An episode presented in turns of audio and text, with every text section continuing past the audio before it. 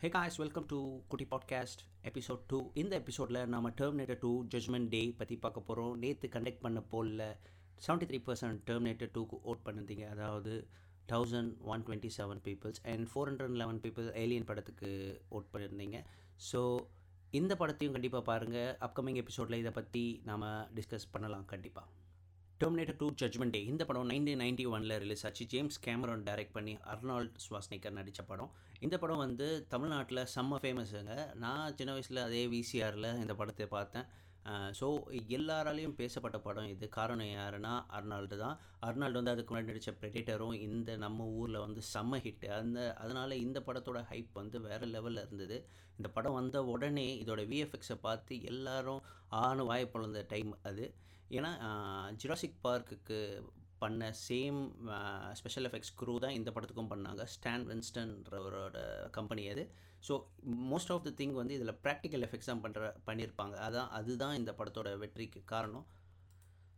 இந்த படத்தை பார்த்துட்டு ஸ்கூல் டேஸில் செம்ம அட்டுலியம் பண்ணியிருப்போம். கிளாஸ்மேட் கிட்ட போயிட்டு டே இங்கே பற்றியா எலும்பு தொட்டு பார்த்துட்டு இங்கே பற்றியா நானும் ரோபோட் தாண்டா நானும் டெர்மினேட்டர் தாண்டான்ற மாதிரி ஒரு அட்டுலியெல்லாம் பண்ணியிருக்கோம்.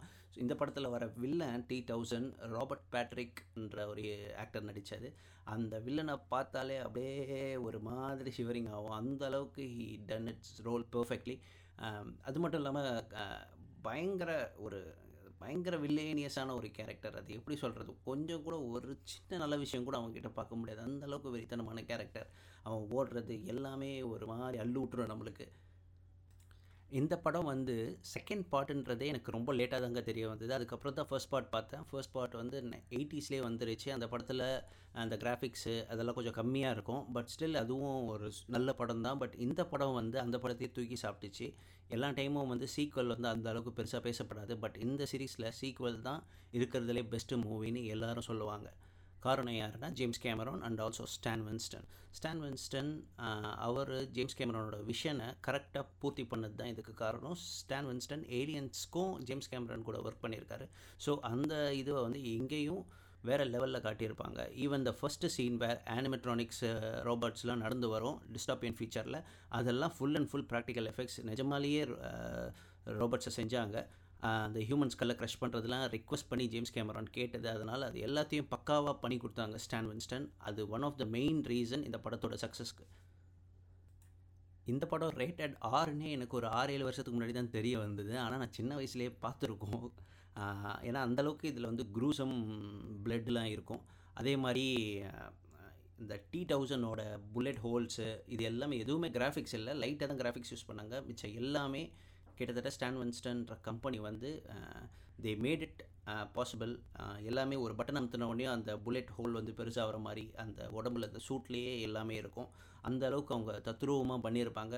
ஈவன் ஒரு சீனில் வந்து ஷார்ட் கன் எடுத்து மண்டையில் சுடும்போது ரெண்டு தலை அப்படியே பொழக்கிறது எல்லாமே கிராஃபிக்ஸே கிடையாது. அது அப்படியே அப்படியே ப்ராக்டிக்கல் எஃபெக்ட்ஸ் அதே மாதிரி டி தௌசண்ட்க்கு இன்னொரு எபிலிட்டி இருக்கும். அது வந்து ஷேப் ஷிஃப்டிங் அந்த ஷேப் ஷிஃப்டிங்க்கு அவர் ஒரு இன்னொருத்தராக உருவம் மாறுறது கூட ஆக்டர்ஸ்லாம் வந்து ட்வின்ஸாக கேஸ் பண்ணாங்க.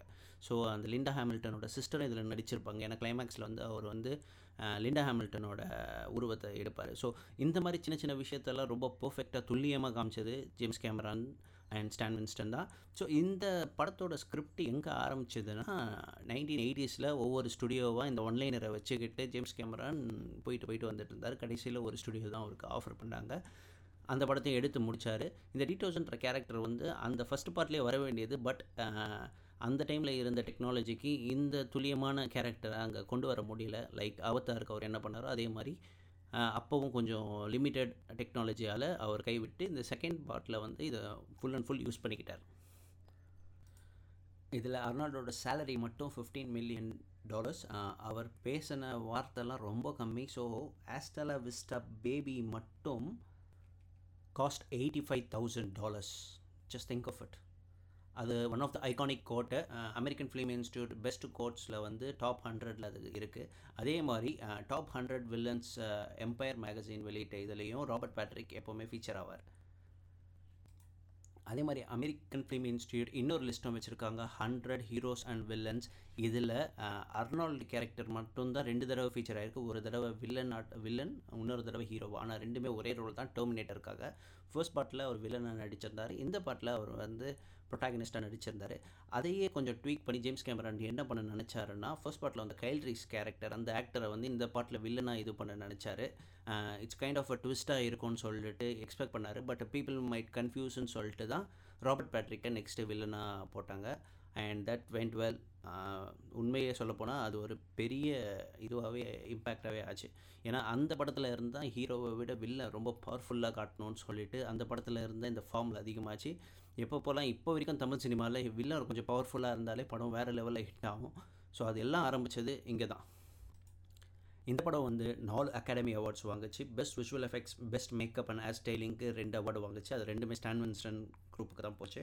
Best sound mixing and best sound எடிட்டிங்னு Gary ரைட் ஸ்ட்ராமும் ரெண்டு அவார்டு வாங்கினாங்க.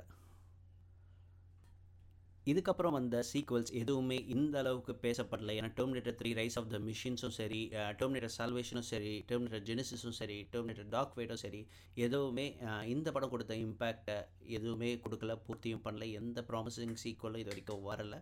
ஸோ இதுதான் Terminator சீரீஸ்லேயே best movie and also the last best மூவினே சொல்லலாம் இது. Still Terminator dark fate was somewhat closer to Terminator two ஏன்னா சேம் ஃபார்முலாவை தான் எடுத்தாங்க. கிட்டத்தட்ட எல்லாமே ஒரே மாதிரி தான் எடுத்துகிட்டு போனாங்க. ஸோ ஓரளவு அதை பார்க்குற மாதிரி இருந்தது. ஸோ அதை கண்டிப்பாக பாருங்கள் இன்னும் டெர்மினேட்டர் டூவில் முக்கியமான விஷயம் வந்து இதோட பிஜிஎம் தான். ஏன்னா நம்ம ஊருக்காரங்களுக்கு இந்த பிஜிஎம் நல்லாவே பரிசீலமானது. ஏன்னா பாஷா படத்தில் இந்த மியூசிக் தான் வரும். தேவா வந்து லைட்டாக சுட்டுட்டார். ஸோ நம்மளுக்கு வந்து இந்த பிஜிஎம் கேட்டாலே நம்மளுக்கு பாஷா பிஜிஎம் தான் டப்புன்னு ஞாபகத்துக்கு வரும். அந்த அளவுக்கு இந்த பிஜிஎம் ரொம்ப ஃபேமஸ்ஸு இந்த படத்தில் அதே மாதிரி ஒரு டைம் ப்ளூ ஒன்று இருக்குங்க. அது நிறைய பேருக்கு ரியலைஸ் பண்ண மாட்டீங்க. ஏன்னா இப்போ நம்ம ப்ரீ டெஸ்டினேஷன் லூப்பர் நிறைய டைம் லூப் மூவிஸ்லாம் பார்க்குறோம் பட் இந்த படத்துலேயே ஒரு சின்ன டைம் லூப் ஒன்று இருக்குது ஏன்னா நைன்டீன் எயிட்டி ஃபோரில் அந்த ஃபர்ஸ்ட் பார்ட்டில் அந்த டெர்மினேட்டரை அனுப்பலைன்னா இவனுக்கு ஸ்கைநெட்டே க்ரியேட் பண்ணியிருக்க மாட்டானுங்க. ஸோ அதில் வந்த பார்ட்ஸை வச்சு தான் இவனுங்க ஸ்கைநெட்டே க்ரியேட் பண்ணானுங்க. ஸோ ஸ்கைநெட்டை க்ரியேட் இப்போ இது அவங்க மட்டும் அனுப்பாமல் இருந்தாங்கன்னா இங்கே ஸ்க்ரைநெட் வந்து கிரியேட்டே ஆகியிருக்காது. So this is a kind of a loop நிறைய பேர் வந்து இதை வந்து லேட்டாக தான் ரியலைஸ் பண்ணாங்க. மேபி ஹாலிவுட் ஃபேன்ஸ்லாம் அப்போயே ரியலைஸ் பண்ணியிருப்பாங்க நம்ம ஊர் பசங்க வந்து கொஞ்சம் இந்த லூப் மூவிஸ்லாம் பார்த்துட்டு பிறகு தான் இதை இது பண்ணாங்க. ஸோ ஸோ சொல்லணும்னு நினச்சேன். சொல்லிட்டேன். இந்த படத்தை இன்னொரு தடவை ரீவிசிட் பண்ணுங்கள் கண்டிப்பாக இன்னொரு தடவை பாருங்கள் நிறைய விஷயம் உங்களுக்கு வந்து கொஞ்சம் நாஸ்டாலஜிக் ஃபீல் கொடுக்கும். ஸோ குவாரண்டைன் டைமில் இது ஒரு நல்ல விஷயம். இந்த படத்தை கண்டிப்பாக பாருங்கள் இது நெட்ஃப்ளிக்ஸில் இருக்குதுன்னு நினைக்கிறேன். ஸோ மறக்காமல் பாருங்கள் ஃபீட்பேக்ஸ் ஏதாவது இருந்தால் எப்படி இம்ப்ரூவ் பண்ணணும்னு சொல்லுங்கள் நாங்கள் அதுக்கேற்ற மாதிரி இம்ப்ரூவ் பண்ணுறோம் இன்ஸ்டாகிராமில் டிஎம் பண்ணுங்கள் நாங்கள் கண்டிப்பாக ரிப்ளை பண்ணுவோம். ஓகே காய்ஸ் எபிசோட எண்டுக்கு வந்துட்டோம். இதோட இந்த எபிசோட் டூ ஆஃப் குட்டி பாட்காஸ்ட்டை முடிஞ்சிருச்சு. அடுத்த குட்டி பாட்காஸ்ட்டுக்கு என்ன படத்தை பற்றி பேசலான்னு நீங்கள் சொல்லுங்கள் அதுக்கேற்ற மாதிரி நாங்கள் போல் கண்டக்ட் பண்ணிவிட்டு எபிசோட் த்ரீக்கான இதை நாங்கள் பேசுவோம். So like share and subscribe கண்டிப்பாக பண்ணுங்கள் உங்கள் ஃப்ரெண்ட்ஸ் எல்லாருக்கும் இதை ஷேர் பண்ணுங்கள் அப்புறம் பில்லைக்கான மறக்காமல் ப்ரெஸ் பண்ணுங்கள் see you next episode bye